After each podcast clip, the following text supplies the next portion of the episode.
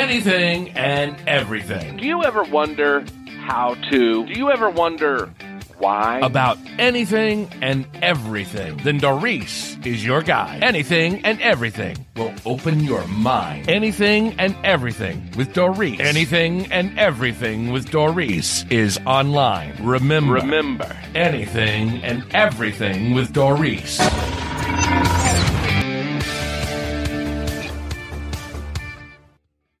Hello, everyone, and welcome. You are listening to the Anything and Everything with Doris podcast, and I am your host, Doris. This episode is brought to you by WYSK Spark Radio, where they play uplifting music to get you through the day. You can find it on Live 365 Spark Radio. Hello, everyone, and welcome back. I hope you're feeling blessed today. As we enter October, and many children will be participating in Halloween, which is also an important time of year for those involved in the occult, I am going to go over warning signs of being in an occult. Occults are not just Satanists, but there are many others such as Freemasons, Illuminati, Luciferians, Thelema, Wicca, Voodoo, and even those that are less noticeable and claim to be churches, even those that claim to be of Christian faith. There are so many occults around the world that we can't possibly know all of them, but some of them are House of Power Society, a Zumba Secret Occult Brotherhood, Akira Brotherhood, Haragon Brotherhood, Hermetic Brotherhood, Ordo Templi Orientis, Theosophical, Hermetic Order of the Golden Dawn, and so forth. We may even get into a few of these this month. I am going to go over just a few of the obvious signs that you may notice if someone you know is involved in any type of occult activity. Some of these signs may also mean that they are just imitating what they see in music and movies, and maybe they are dabbling in it to see what it's all about. Make no mistake, even that would be dangerous. Occultists can pick up on this interest, even if it's a mild one, and bring someone farther into it unwittingly. Once you realize what you have involved yourself in, it can become very difficult to get out of. Now, some of these signs are sometimes explained away, especially when you're dealing with teenagers. So, just one or two of these signs I wouldn't be worried about. It's when you have more than one, you know, like you might have five of them. You might want to kind of start looking around. And some of them, now some of them, if they just have one, it might tip you off right away depending on which one it is. So let's go ahead and get right into it. A sudden or rapid change in attitude toward authorities. A rebellious, sullen spirit toward parents. Doesn't that sound like a typical teenager? But now, if you have a teenager that wasn't like that, was more family oriented and respectful, and then this change came about, that might be something worth looking into. Possession or intense interest in occult and magical books. The possession of satanic Bible or a similar book on rituals is of special importance.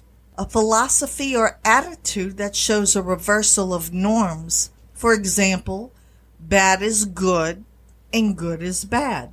And you can also see that type of philosophy in a lot of these groups out there right now that are rioting. That's because they have a demonic spirit among them.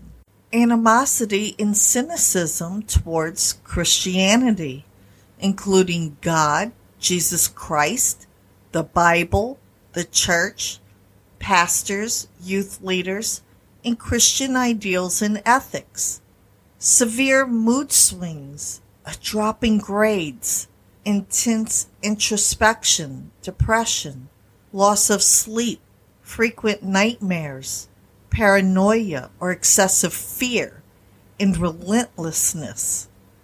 Possession of specific Satanism related items, which might include knives, especially daggers, and knives with bizarre or medieval handles and blades, small pots, cauldrons, or even incense burners, special salts or herbs, bells or gongs, tribal drums, animal parts, bones, candles, incense, amulets, talismans, charms. All of these brought together with a few other things could definitely be a huge warning sign that they are involved in some type of occult.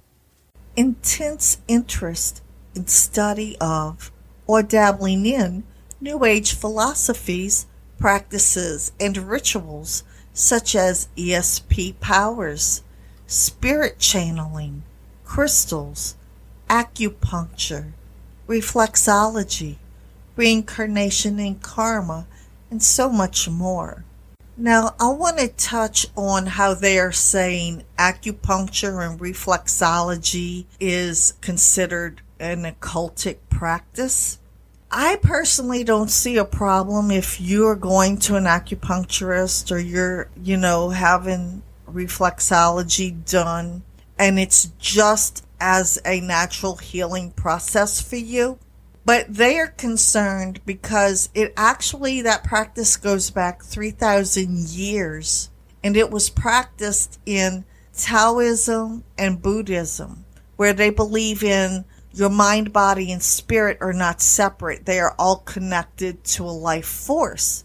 So if you go into a place that practices that, I guess they're concerned that you that could draw you into something other than just having a medical practice, a natural healing done. So just beware and, and try to find Christian practitioner or something like that. And if you can't, just don't get drawn into the mysticism of the whole thing. Morbid fascination with the dead or with death, self mutilation, including cutting oneself or marking with tattoos or body paint. I realize that getting a tattoo does not make one a demon worshiper or in the occult, but this is one of the reasons why in the Bible it tells you not to mark up your body, to treat your body as your temple. Your body was a gift from God. Now, in the occult world, even before tattoos were popular, it was very common, and it still is, that they require you to get some form of tattoo representing that you're in this occult. That's basically what it means. That's that's why they bring this up. I'm not saying that you're going to go to hell. You're not saved if you have tattoos. I'm just saying that this is one of the things that occults expect of you is certain tattoos. Black colored clothing when worn almost exclusively or when combined with the wearing of jewelry, buttons, paraphernalia with occult symbology. Also, the wearing of such jewelry and paraphernalia with any clothing. T-shirts with pictures of heavy metal album covers or satanic symbols and black fingernail polish. Now, when I was in high school, heavy metal was popular among a certain group, and I'm sure it still is today. And they used to wear heavy metal band t shirts and stuff. And to my knowledge, they never really got into the occult.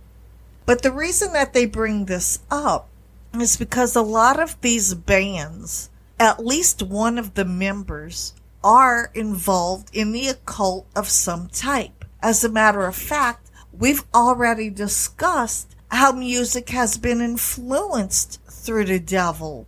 So I personally would say I would watch all the music my child is listening to because even things that the Backstreet Boys sing, it seems so harmless. If you look into some of the things and the symbols they do in their videos, you would say, oh my gosh, they're into something I wouldn't want my child into. And we know that our children like to imitate people that they look up to, whether it's daddy, mommy when they're little, and then when they become teenagers, They look up to these singers and actors and want to be like them, these athletes. So just be aware of what your children are doing. The only thing that you want your child to really look up to is God. That's why they call these people stars because they know that people are going to look up to them and idolize them. And that's why Satan has brought the occult into Hollywood, into the music industry, because they want to get these people while they're young all I'm saying is just be aware of what your children are listening to, even if it sounds innocent. Do a little homework on it. Obsession with fantasy role playing games such as Dungeons and Dragons, unusual body movements and effects such as twitching, ticks, rocking, glazed eyes, head banging, moaning or groaning, chanting, if your child's involved in drugs and alcohol, all of that plays together. Because what better way for an occult person or even someone that's not in the occult, what better way to have control of your child if they can get them under the influence of anything? Even these games they play today, one comes to mind called Roblox, and it seems so innocent. But these children are talking and playing against people they've never met before. And they're assuming these are other children, and maybe some of them are, but also some of them are not. Some of these people are pedophiles. They might be in the occult, they might be in other stuff, and they're trying to lure your child into something.